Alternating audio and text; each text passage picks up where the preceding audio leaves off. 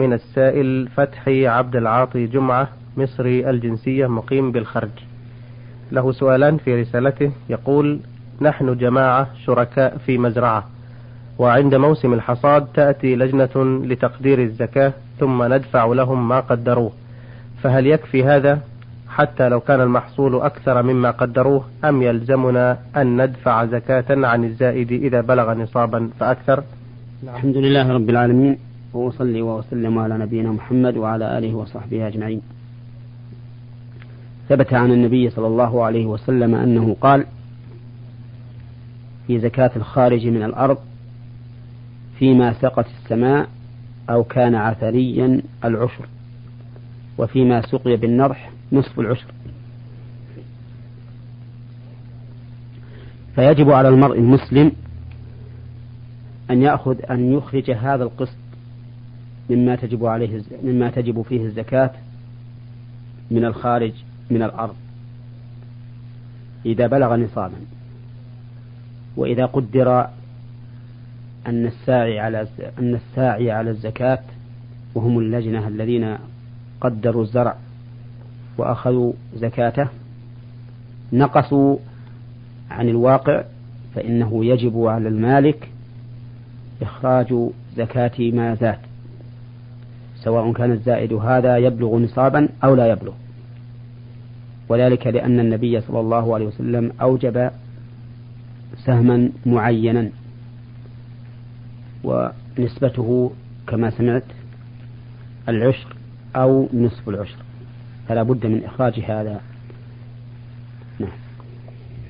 سؤاله الآخر يقول فيه: هذا المحصول الذي قد أخرجنا زكاته، هل يلزمنا أيضا أن نخرج الزكاة من قيمته بعد بيعه نقدا إذا حال عليها الحول، أم يكفي تزكيته من جنسه فقط؟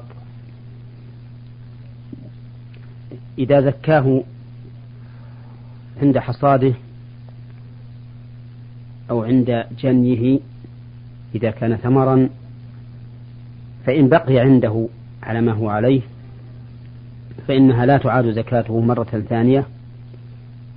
وأما إذا باعه بدراهم أو أعده للتجارة بعد ذلك، فإنه يجب عليه أن يخرج زكاته إذا تم الحول على هذه الدراهم التي أخذها عوضا، أو تم الحول من نيته به التجارة، لأنه إذا نوى به التجارة صار عروض تجارة، وعروض التجارة تجب فيها الزكاة. وإذا باع هذا المحصول بنقد فإنه يكون نقدا ويتحول إلى زكاة النقد، إلا أنه لا تجب عليه الزكاة حتى يتم له حول. نعم، بهذه الحالة لا يعتبر أخرج الزكاة مرتين؟ بلى، هو أخرج الزكاة مرتين، لكن المرة الأولى عن زكاته باعتباره خارجا من الأرض. نعم. والثانية عن زكاته باعتباره نقدا أو باعتباره عروض تجارة، ولهذا بينهما فرق في المقدار، ففي النقود ربع العشر، وكذلك في قيمة عروض التجارة ربع العشر. نعم. نعم. أحسن الله إليكم. هذه 3 أسئلة بعث بها المستمع صالح علوش حسن من العراق نينوى. يقول في سؤاله الأول: هل معنى قوله تعالى وقل نحمل فيها من كل زوجين 2 أنه أمر لنوح عليه السلام أن يحمل معه من كل كائن حي زوجين للمحافظة على بقاء الكائنات الحية على الأرض؟ إذا كان الأمر كذلك، فلماذا نرى أن كثيرا من الكائنات الحية قد انقرضت والبعض الآخر في طريقه للانقراض؟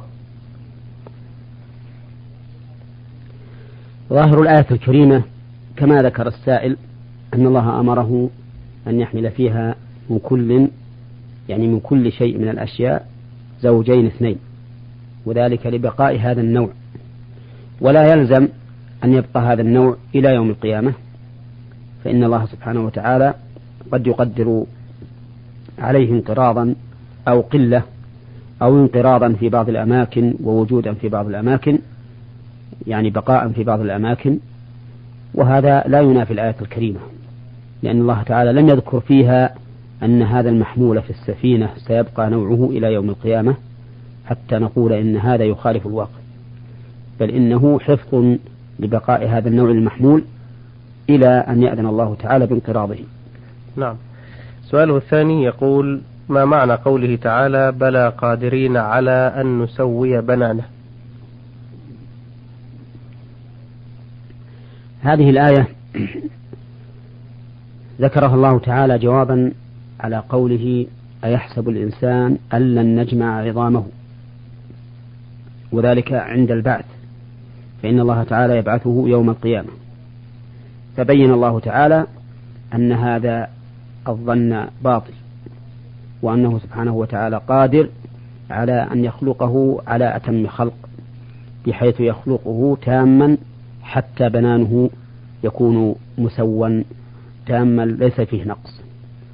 والبنان هي الأصابع، كما يقال يشار إلى فلان بالبنان أي بالأصابع، فهذه الأصابع هي أدنى جزء من أعضاء البدن، وإذا كان الله تعالى قادرا على أن يسويها فما فوقها من باب أولى. نعم. سؤاله الثالث يقول: هل الركعتان الأوليان في صلوات المغرب والعشاء والفجر جهريتان، أي واجب رفع الصوت فيهما بالقراءة حتى لو كان المصلي منفردا؟ وبماذا نحكم على صلاة من لم يجهر بالقراءة فيها؟ الجهر بالقراءة في الصلاة الجهرية ليس على سبيل الوجوب، بل هو على سبيل الأفضلية. فلو أن الإنسان قرأ سرا فيما يشرع فيه الجهر لم تكن صلاته باطلة، لأن النبي صلى الله عليه وسلم قال: لا صلاة لمن لم يقرأ بأم القرآن، ولم يقيد هذه القراءة في كونها جهرا أو سرا. فإذا قرأ الإنسان ما تجب قراءته سرا أو جهرا فقد أتى بالواجب، لكن الأفضل الجهر فيما يسن فيه الجهر، كالركعتين الأوليين من صلاتي المغرب والعشاء، وكصلاة الفجر وصلاة الجمعة وصلاة العيد وصلاة الاستسقاء وصلاة التراويح وما أشبه ذلك مما هو معروف. ولو تعمد الإنسان وهو إمام ألا يجهر فصلاته صحيحة لكنها ناقصة. أما المأموم إذا صلى صلاة جهرية فإنه يخير بين الجهر والإصرار، وينظر ما هو أنشط له وأقرب إلى الخشوع فيقوم به. نعم. لو ترك الجهر بالقراءة سهوا هل يسجد سجود للسهو؟ نعم، يسجد سجود السهو لكن لا على سبيل الوجوب. نعم. لأنه لا يبطل الصلاة عمده، وكل قول أو فعل لا يبطل الصلاة عمده لا تركا ولا فعلا فإنه لا يجب سجود السهو. نعم. إذا معنى هذا أنه حتى لو لم يسجد صلاته صحيحة. نعم. بارك الله فيكم. هذه أيضا 3 أسئلة من السائل محمد أبو حمدي، مصري مقيم بالسعودية. السؤال الأول يقول: إذا اشترى تاجر من مزارع ثمرة قبل حصادها بمبلغ 80 ريال للوحدة التي تباع بها، سواء كانت الكيلو أو المد أو نحو ذلك، علما أن قيمتها بعد الحصاد 100 ريال، فهل هذا البيع جائز؟ إذا اشتد الحب وكمل فإنه يجوز بيعه، لأمن الخطر فيه حينئذ، وقد نهى النبي صلى الله عليه وسلم عن بيع الحب حتى يشتد.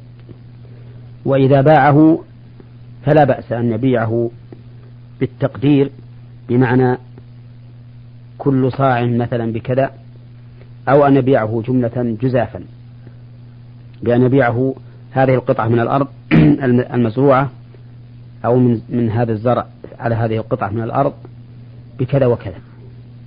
فإذا باعه بثمن، ولو كان يباع بأكثر منه لو نقي ثم بيع في السوق، فلا حرج في ذلك. نعم.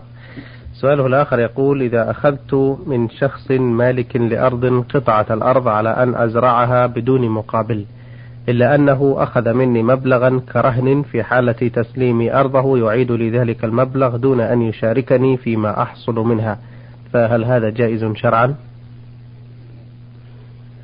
نعم، هو جائز شرعا أن يمنحك أرضا تزرع عليها ويكون الزرع لك، فهذا يكون محسن إليك بهذه المنحة.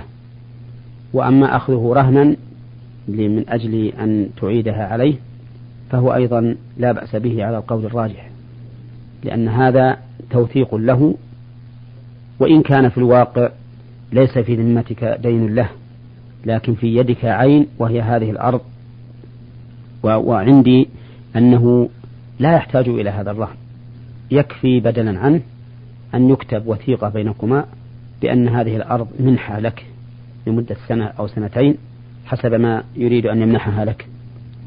وأما الرهن فلا داعي له حينئذ، إنما لو فعل فلا بأس به. نعم. السؤال الثالث يقول: إذا كنت أؤدي الصلاة ثم نزل من أنفي رعاف أثناء الصلاة فوقع على ثوبي، فهل تبطل الصلاة أم لا؟ وهل الرعاف ناقض للوضوء أم لا؟ الرعاف ليس بناقض للوضوء سواء كان كثيرا أم قليلا، وكذلك جميع ما يخرج من البدن من غير السبيلين فإنه لا ينقض الوضوء، مثل القيء والمادة التي تكون في الجروح فإنه لا ينقض الوضوء سواء كان قليلا أم كثيرا، لأن ذلك لم يثبت عن النبي صلى الله عليه وسلم، والأصل بقاء الطهارة، فإن هذه الطهارة ثبتت بمقتضى دليل شرعي، وما ثبت بمقتضى دليل شرعي فإنه لا يمكن أن يرتفع إلا بمقتضى دليل شرعي، وليس هناك دليل على أن الخارج من غير السبيلين من البدن ينقض الوضوء. وعلى هذا فلا ينتقض الوضوء بالرعاف ولا بالقيء سواء كان قليلا أم كثيرا. ولكن إذا كان يزعجك في صلاتك ولم تتمكن من إتمامها بخشوع فلا حرج عليك أن تخرج من الصلاة حينئذ. وكذلك لو خشيت أن تلوث المسجد، إذا كنت تصلي في المسجد فإنه يجب عليك الانصراف لئلا تلوث المسجد بهذا الدم الذي يخرج منك. أما ما وقع على الثياب من هذا الدم وهو يسير فإنه لا بأس به ولا ينجس الثوب. هذه رسالة من المستمع عبد الله أبو شايع من المدينة. عبد الله أبو شايع من الرياض يقول: أنا رجل أملك سيارة ونيت، فركب معي رجل يحمل بضاعة تقدر ب800 ريال، فأوصلته إلى المكان الذي يريده، وعندما نزل نسي حاجته وذهب، وأنا أيضا ذهبت دون علم بها، وعندما وصلت إلى بيتي شاهدت البضاعة في السيارة، فذهبت مسرعا أبحث عن صاحبها لعلي أدركه فلم أجده، فبحثت عنه مدة أسبوع ولم أجده أيضا. أرشدوني جزاكم الله خيرا، ماذا أفعل بهذه البضاعة التي بين يدي؟ يجب عليك في هذه البضاعة أن تنشد عنها وتعرفها بوسائل الإعلان المتبعة في بلادك، فإذا مضى سنة ولم يأتي صاحبها فإنها لك، لأن هذه حكمها حكم اللقطة، لأنك تجهل صاحبها. أما لو كنت تعلمه فإنه يجب عليك أن تعلن عن اسمه حتى يحضر إليك وتسلمه ماله. نعم. هذه رسالة من المستمع غالب عبده البرشي من جدة يقول: إذا كنت أقرأ في سورة في الصلاة، مثلا في سورة القلم، ثم انتقلت إلى سورة المزمل ثم إلى سورة الجن عن طريق الخطأ، وأنا في ذلك الوقت إمام ولم يرد علي أحد من المأمومين، فهل يجب علي سجود السهو أم لا؟ لا يجب عليك سجود السهو إذا عكست الترتيب في القرآن، يعني بدأت من آخر القرآن ثم رجعت إلى أوله كالمثال الذي ذكرت في سؤالك. ولكن الذي ينبغي أن ترتب القرآن كما رتبه الصحابة رضي الله عنهم على هذا الوجه المعروف في المصحف، لأن ترتيب القرآن بالآيات أمر توقيفي بمعنى أنه متلقا من رسول الله صلى الله عليه وسلم. أما ترتيبه بالسور فإن للعلماء في ذلك قولين، والظاهر أن بعضه مرتب بالتوقيف وبعضه مرتب بالاجتهاد، فعلى هذا لا ينبغي للإنسان أن يعدل عن هذا الترتيب المعروف في المصحف.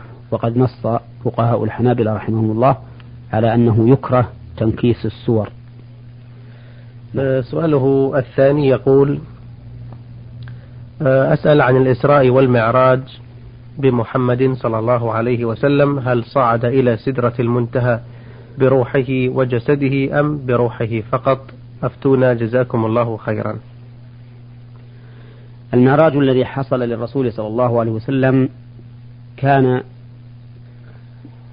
بجسده وروحه، قال الله تعالى: سبحان الذي أسرى بعبده ليلا من المسجد الحرام إلى المسجد الأقصى، وقال تعالى: والنجم إذا هوى ما ضل صاحبكم وما غوى وما ينطق عن الهوى إن هو إلا وحي يوحى، علمه شديد القوى ذو مرة فاستوى وهو بالأفق الأعلى ثم دنا فتدلى فكان قاب قوسين أو أدنى فأوحى إلى عبده ما أوحى. والعبد وكذلك الصاحب لا يكون إلا في الروح والجسد، فالنبي عليه الصلاة والسلام أسري به بجسده وروحه وعرج به إلى السماوات حتى بلغ مستوى سمع فيه صريف الأقلام بجسده وروحه صلى الله عليه وسلم. ولو كان ذلك بروحه فقط ما أنكرت قريش ذلك، إذ أن المنامات يقع منها شيء كثير من جنس هذا، ولكنه كان صلى الله عليه وسلم قد أسري به بجسده وروحه وعرج به إلى السماوات كذلك.